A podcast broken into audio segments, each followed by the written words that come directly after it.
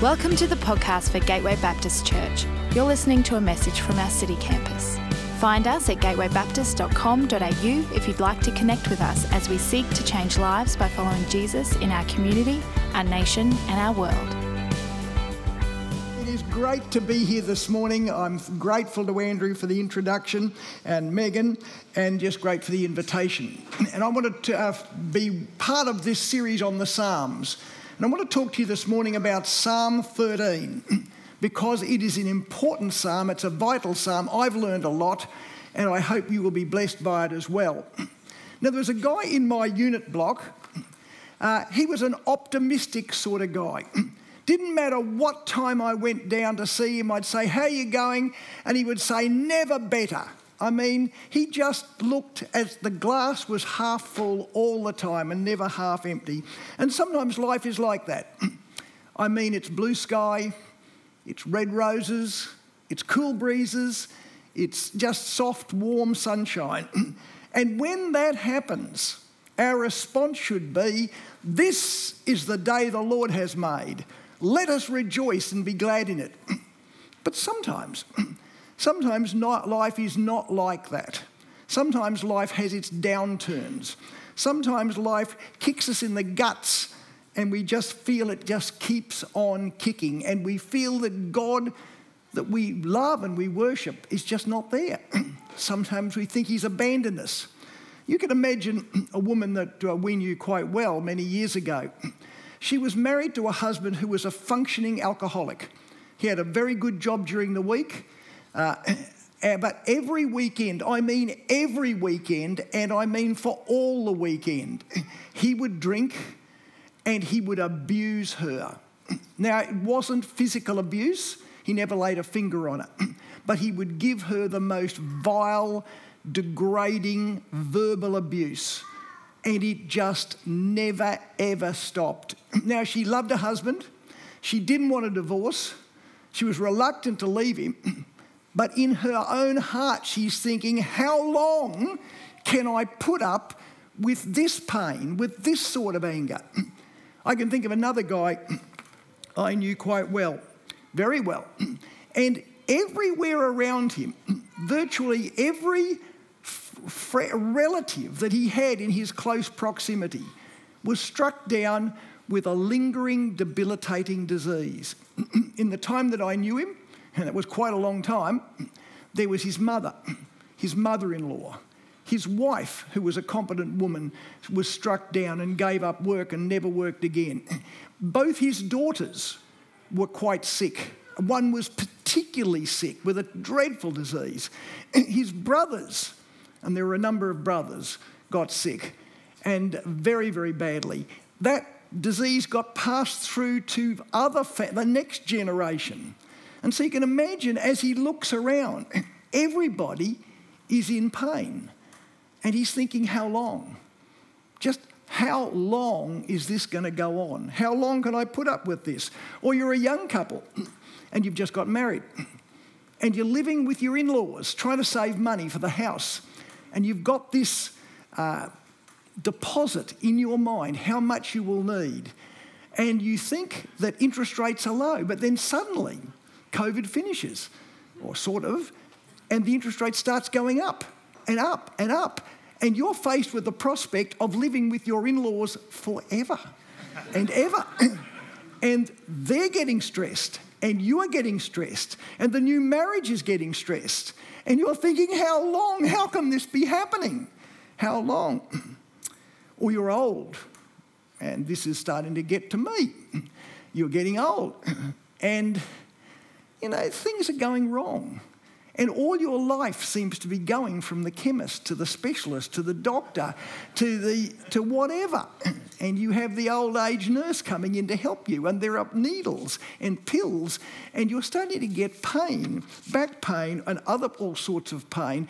And the, the adage, old age is not for sissies, starts to re- become really, really real for you. And you are thinking, how long can I do this? How long?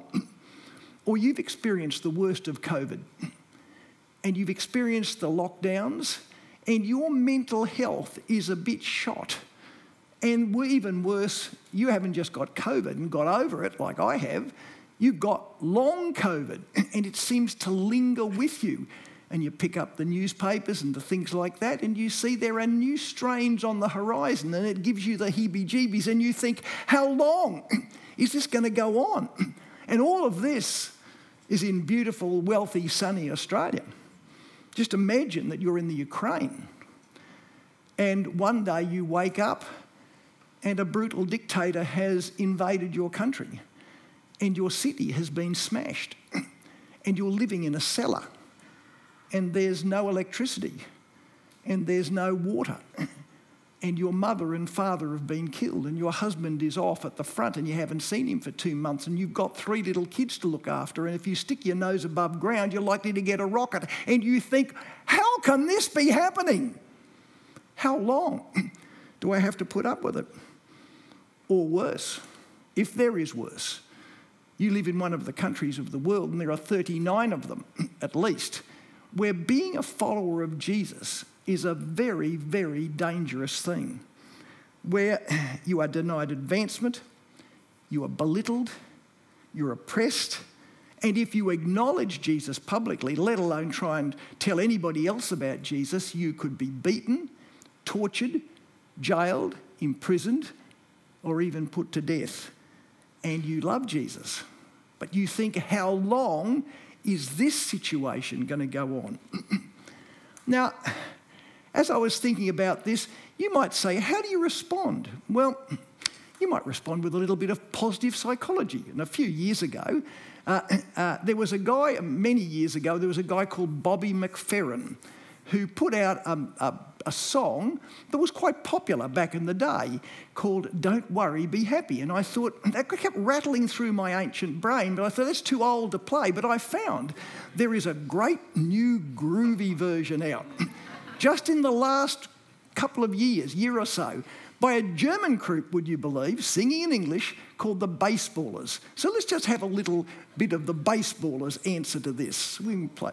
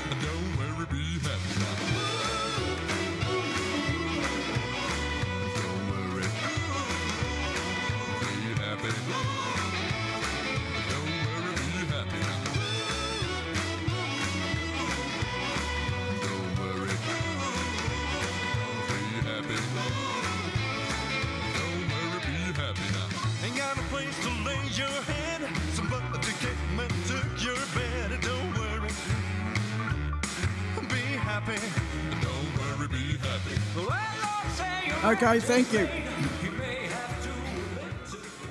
That clip is just an old man's attempt to be groovy and cool and connect with you. However, thank you, thank you. However, I don't know, sometimes a bit of positive psychology might be a good thing, and looking on the sunny side of life might be a good thing. However, if you're in a really, really dark pit, you know, if, if the gloom is surrounding you, if, if depression is really, really there, I'm not sure how much don't worry, be happy is really going to help. I mean, if you are, say, fighting with this guy, this guy, I think was going to come up, his name is Oleg, uh, Alexander Usyk. He's actually the Ukrainian world boxing champion. and you imagine you're going to duke it out with Oleg, and he hits you on the jaw and he knocks you into the middle of next week, and you wake up in the middle of intensive care. And he said, and somebody's, and the nurse comes along and says, Don't worry, be happy. Is that going to help? Well, maybe, maybe not. Uh, but there are other, all sorts of terrible ways in which we try to cope. Uh, we knew a guy in Wollongong, Helen knew him very, very well, and he used to cut himself in, in, the, in the arms and in the body And Helen asked him, why, why do you cut yourself like that? And he said that he was feeling so much pain inside that he wanted the outside to match what he was feeling inside. Or there is the way in which people in great distress just look for some sort of temporary oblivion. So they get onto, into drugs and they get some mind altering substance to take it away. Or they get onto tim, Tinder and it's just one sexual experience after another and it's just for the moment. It's, it's just to take that agony away just for the moment. Or, or there is a descent into bitterness. You know, emotionally, you sort of dry up, you switch off, you descend into yourself you become a psychological prune. You become some sort of constipated personality that just oozes misery onto yourself, onto everybody else. And of course, tragically, there are some who would go to a more permanent lethal solution. You see, these things are just not pinpricks on an ordinary life. For some people, it's sustained assaults on our psyche that seem to go on and on and on. And if you're a follower of the Lord Jesus Christ, yeah, you feel that God has deserted you. You feel that God has abandoned you. You think that you wonder if God is there at all. And sometimes life is like that. It feels like you're in a deep, dark pit, and the pit's got ice cold water in the bottle, bottom, and you're standing in the bottom of the pit, and there are things nibbling at your feet, and it doesn't stop. And you think, ah, how long? How long can I do this? How long will this never end? I mean, have you ever known such an experience? I haven't been quite that bad at all, but as a young man, I had a good life. I was raised in a good home. I did reasonably well at uni, and I got married to Helen, and that was great. And then I trained for the Anglican ministry and I got ordained. And I went out to my first position, a curate, is what as they call them, a trainee minister, and it seemed to be going pretty well. And then I was given the prospect of my own church. and I was going to do stuff for the Lord. And then suddenly it all went wrong. I mean, in 24 hours, in one day, uh, I was done. I resigned. It wasn't for any moral failing or anything like that, but I got onto the minister's blacklist do not employ. My card was marked. Old friends broke off. Old supporters dropped me like a hot potato. Suddenly I was unemployed. I had Helen and four little kids, and I was living with my in laws. And that was pretty scary. And for six years, I, li- I licked my wounds, and they were nice in laws. And, and Andrew, I want to tell you how bad it got for me. How bad, how much in the pits I went. I went to a Baptist church. I mean, heck. Pretty bad, isn't it? Pretty bad. I didn't even say how long because I just thought it was a life sentence that I was done, dusted, and finished, and all my dreams and all my plans of being a minister of the gospel and running a great church and preaching the word just evaporated. So, how do you respond when you're in the pit? How, how do you finish? Do you blame God? do you complain about God? Do you deny God? Do you be calm and carry on? Do you sing, Don't worry, be happy? Do you just have a stip up a lip and bottle it all up? Do you yell and scream and throw things and kick the cat and break the furniture? Do you kick, grin and bear it? And how do you do it as a believer and a follower of the Lord Jesus Christ? Well, there is a godly way to respond. It's godly, it's bold, it's gutsy, and it's in the Bible. The answer is you can lament. Lament is the key word. And I want you to look at a lament this morning. I want you to look at Psalm 13. And this is what it says How long, O Lord, will you forget me forever? How long will you hide your face from me? How long must I wrestle with my thoughts? Day after day have sorrow in my heart. How long will my enemy triumph over me? Look on me and answer me. Lord my God, give light to my eyes, lest I sleep in death. And my enemy will say, I have overcome him. my foes will rejoice when I fall. But I trust in your unfailing love. My heart rejoices in your salvation. I will sing to the Lord, for he has been good to me.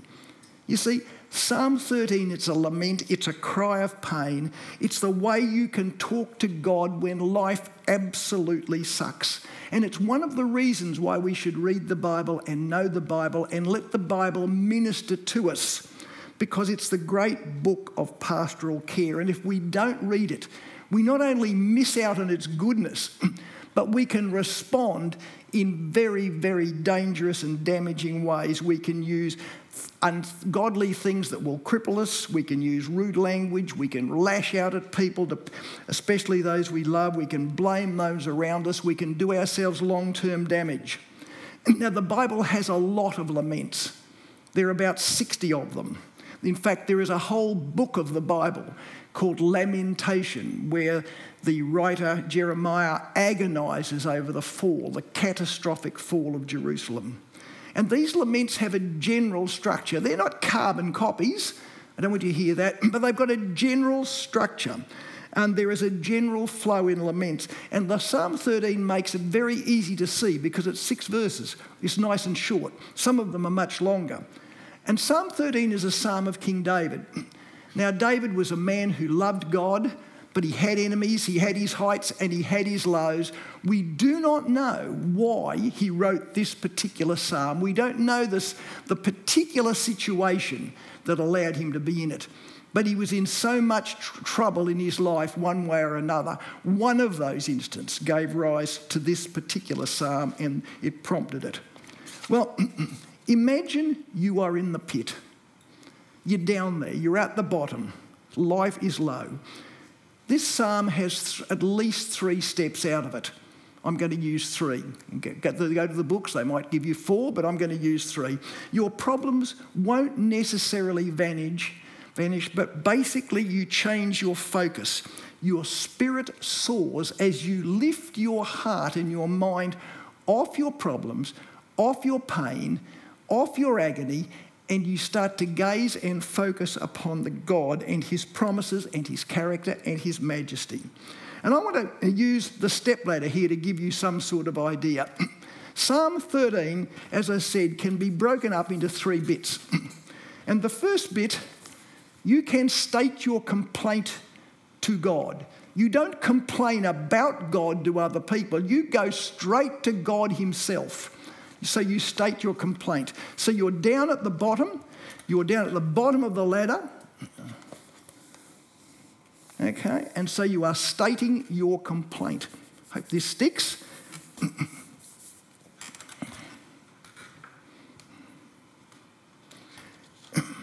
and this is what he says, right? How long, O Lord, will you forget me forever?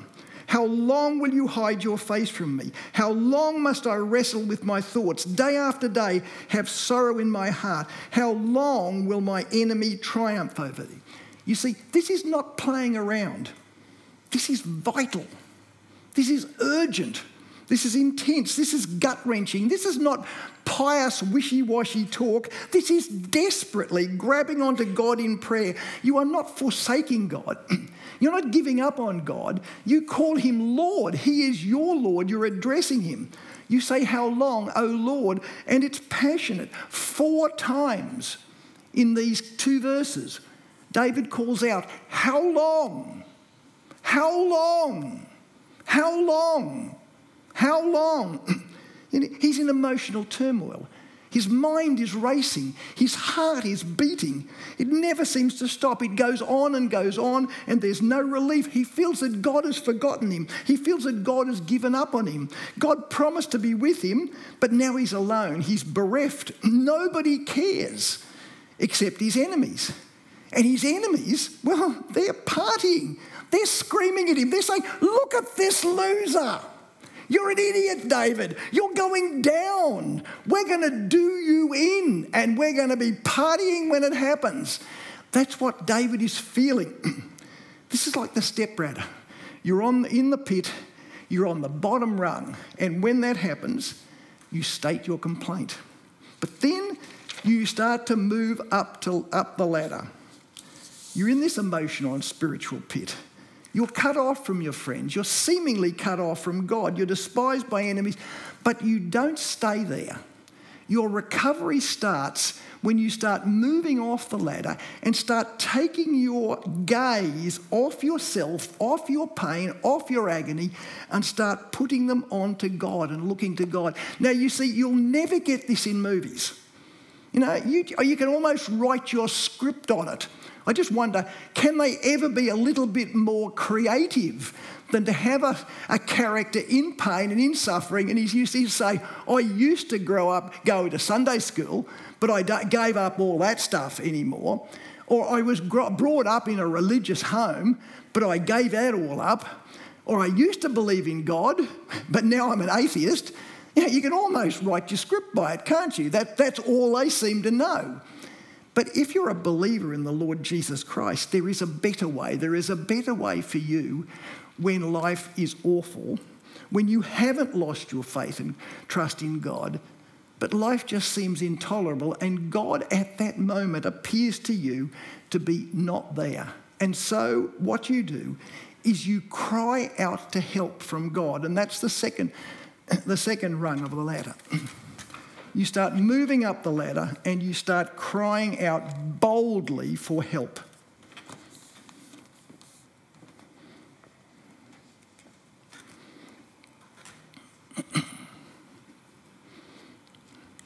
this is what he says.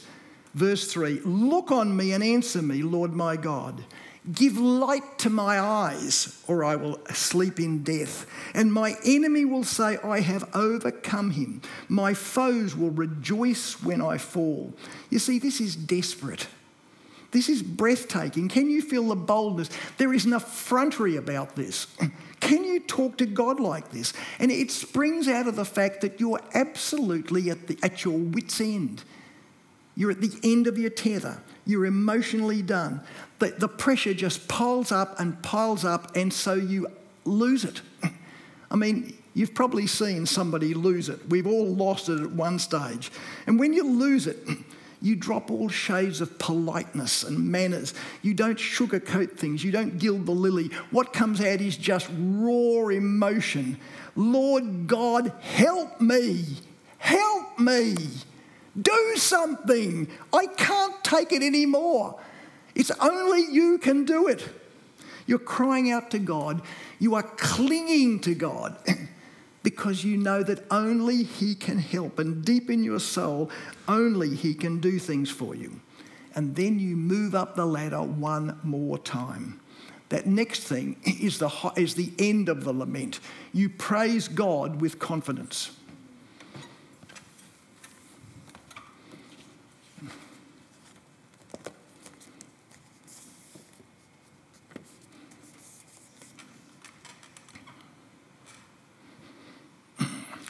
The psalm goes on, but I trust in your unfailing love. My heart rejoices in your salvation. I will sing to the Lord, for he has been good for me. You see what you do in a lament? You get real. You state your complaint. You cry out in agony. You boldly call for an answer. You desperately plead for relief. But it's all done in a framework of faith and trust in God. You never give up on Him because you know deep, deep down He never gives up on you. You're like the little child screaming out to the parent that you love. And you see what's happening here. you take your eyes off yourself, off your pain, off your agony, off your misery, and you focus them on God, on God, your Maker.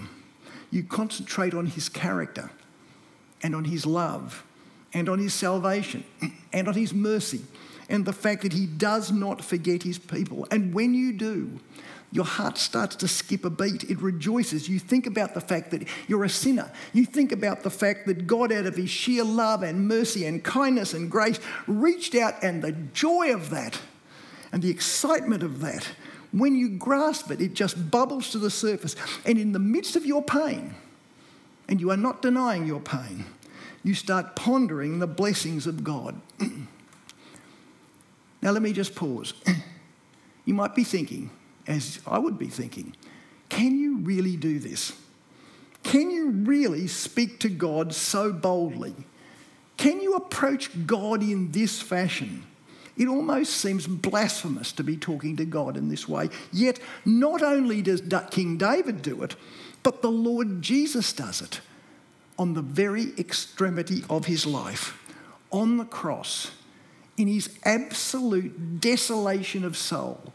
Jesus cries out in the words that would have come directly out of his mouth, not in translation Eloi, Eloi, Lama Sabachthani. My God, my God, why have you forsaken me? Why have you abandoned me? And it is a direct quote. It is a direct quote from Psalm 22, verse 1. And Psalm 22 is a lament. And not only is it a lament, it's a lament in precisely the same form as this. It's just the same form as Psalm 13, except it's longer and so we don't see the structure quite as easily as we do when we read Psalm 13. you see, in Psalm 22, there is this cry of abandonment the why have you forsaken me? And then there is, and that goes on for 18 verses, not just two in Psalm 22, but 18. And in Psalm 22, it starts again at 19, and there is this cry boldly for help where Psalm 22, verse 19 says, But you, O Lord, be not far off. O my strength, come quickly and help me. It's short, only three verses. And then the psalm finishes off by going to the top of the ladder, praising God. I will declare your name to my brothers in the congregation. I will praise you. That's verse 22. And this goes on for another eight verses until the psalm finishes by declaring the praise of future generations. They will declare the righteousness, his righteousness, to a people yet unborn, for he has done it.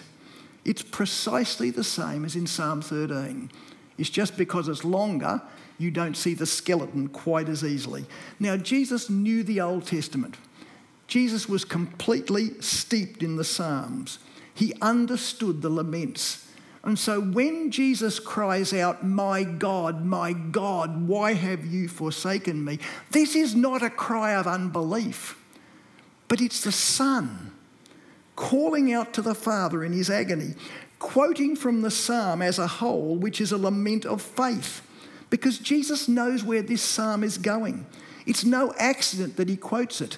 Jesus, in his initial initial cry sums up the entire theological thrust of the psalm and offers that up to the Father. and you can consider why he is so desolate.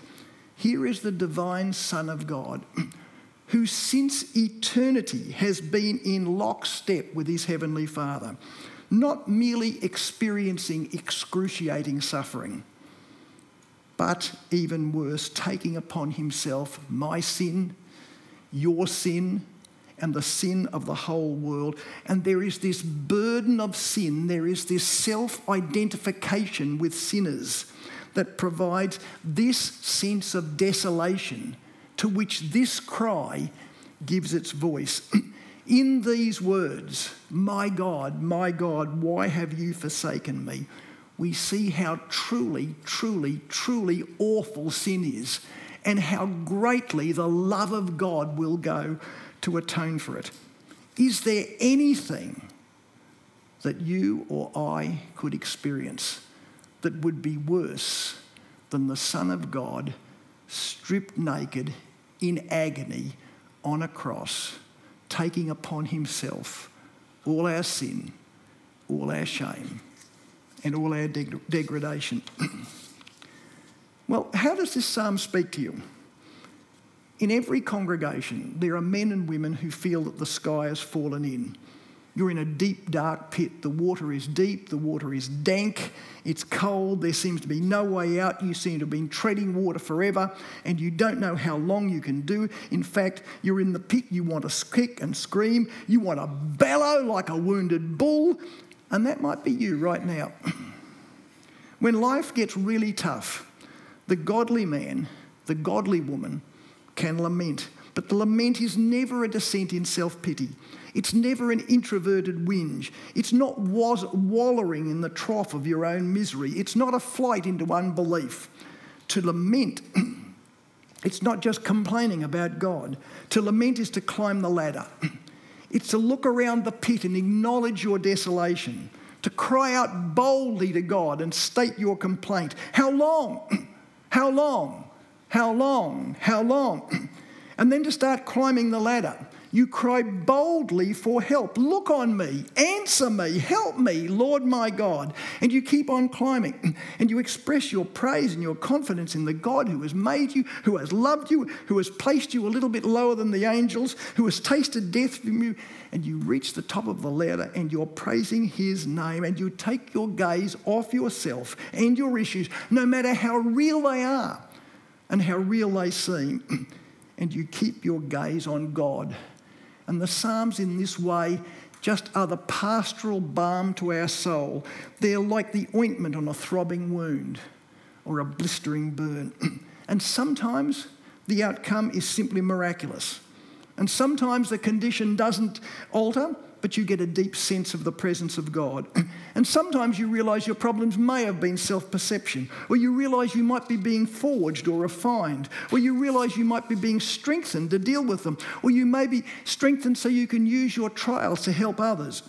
In my case, I received a very deep lesson in humility and maturity that bore fruit a decade later. But there's a second point I want to make to you that this is not a magic formula. I don't want to give you the impression that this is some sort of, you know, potion that you can use when life gets tough in an automatic fashion. I'm not suggesting that you should tick it all off like you've got a problem, complain to God, tick, uh, cry out to God, tick, uh, praise God, tick, problem sorted. Or like some sort of potion or cake that you're baking, crack in two eggs, stir in 500 mils of Psalm 13, drink before you go to bed, have a good eat, and voila, voila, it's all good in the morning. no, the blessing comes when the godly perspective becomes your way of life. You see, Jesus didn't have a lament checklist on the cross. Jesus used those words and they flowed out of him because the Psalms welled up in him. And that would be apart from anything else what I would urge upon you. Uh, it's, it's like sportsmen talk about muscle memory. You know, muscle memory is when you do an action even without thinking. Long time ago, hundreds of years ago now, I used to play a lot of cricket. A lot of cricket at a reasonable level. And if you're trying to play a hook shot, for instance, you're, you're, you're batting up here, okay? And the bowler comes down and he drops the ball short and if he's a quick bowler, a really quick bowler, if he's bowling at, say, 150k, which is pretty quick, Mitchell Starc goes that fast, uh, you know, you've got a fraction of a second to do it. Just about half a second. And what you're, what you're doing is you, uh, the ball comes in, you make the decision you're going to have a hook shot, you put your head inside because you don't want it smashing you, so you, it's going to go past your ear, and then you come and you pivot and you pull it over like that. Now, if you're playing T20, you can do 101 other crazy things, but I'm just telling you what we used to do back in the day. but the thing is, if there is no muscle memory, you know, if that practice doesn't happen, okay, then your block gets knocked off. That's simple. If you're a boxer and Alexander Usyk throws a left hook at you, I have no idea what you would do if, if that guy uh, threw a punch at you. But if you are a boxer and you are in the ring with him and you were trained as a boxer, muscle memory would kick in in some way, and you'd jab and you'd feint and you'd uh, dodge or you'd weave. And if you don't, and you've got a fraction of a second, Oleg will put you down. And what's worse, or what's funnier, Oleg will be praising the Lord Jesus as he does it because Oleg is a believer. He is a, he is a Ukrainian Orthodox Christian. And after one of his fights against somebody called Anthony Joshua, he said in an interview, The only thing I wanted to do with this fight is to give praise to my Lord Jesus Christ and to say that it all comes from him. Bang.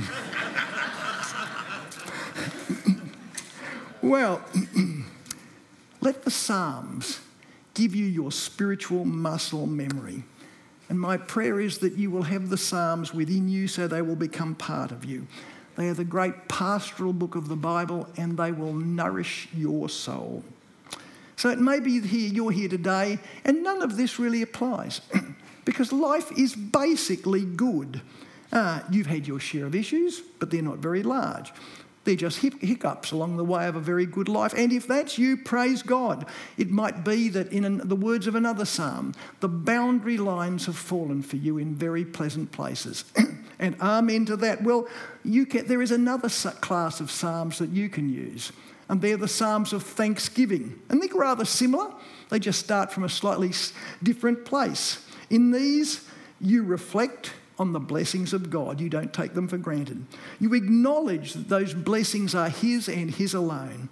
And you give thanks and praise to Him for His goodness and mercy and sustenance and His salvation. You finish in the same place. And I want to finish today with a voice from the grave. The person I'm going to show you in a moment is a lady called Rhonda. Two years ago, just about now, Rhonda died just after 70. Just after 70. Uh, I'd known Rhonda and Helen had known Rhonda for 50 years. uh, she was a committed Christian. She was the wife of an evangelist. She was the deputy principal of a Christian school.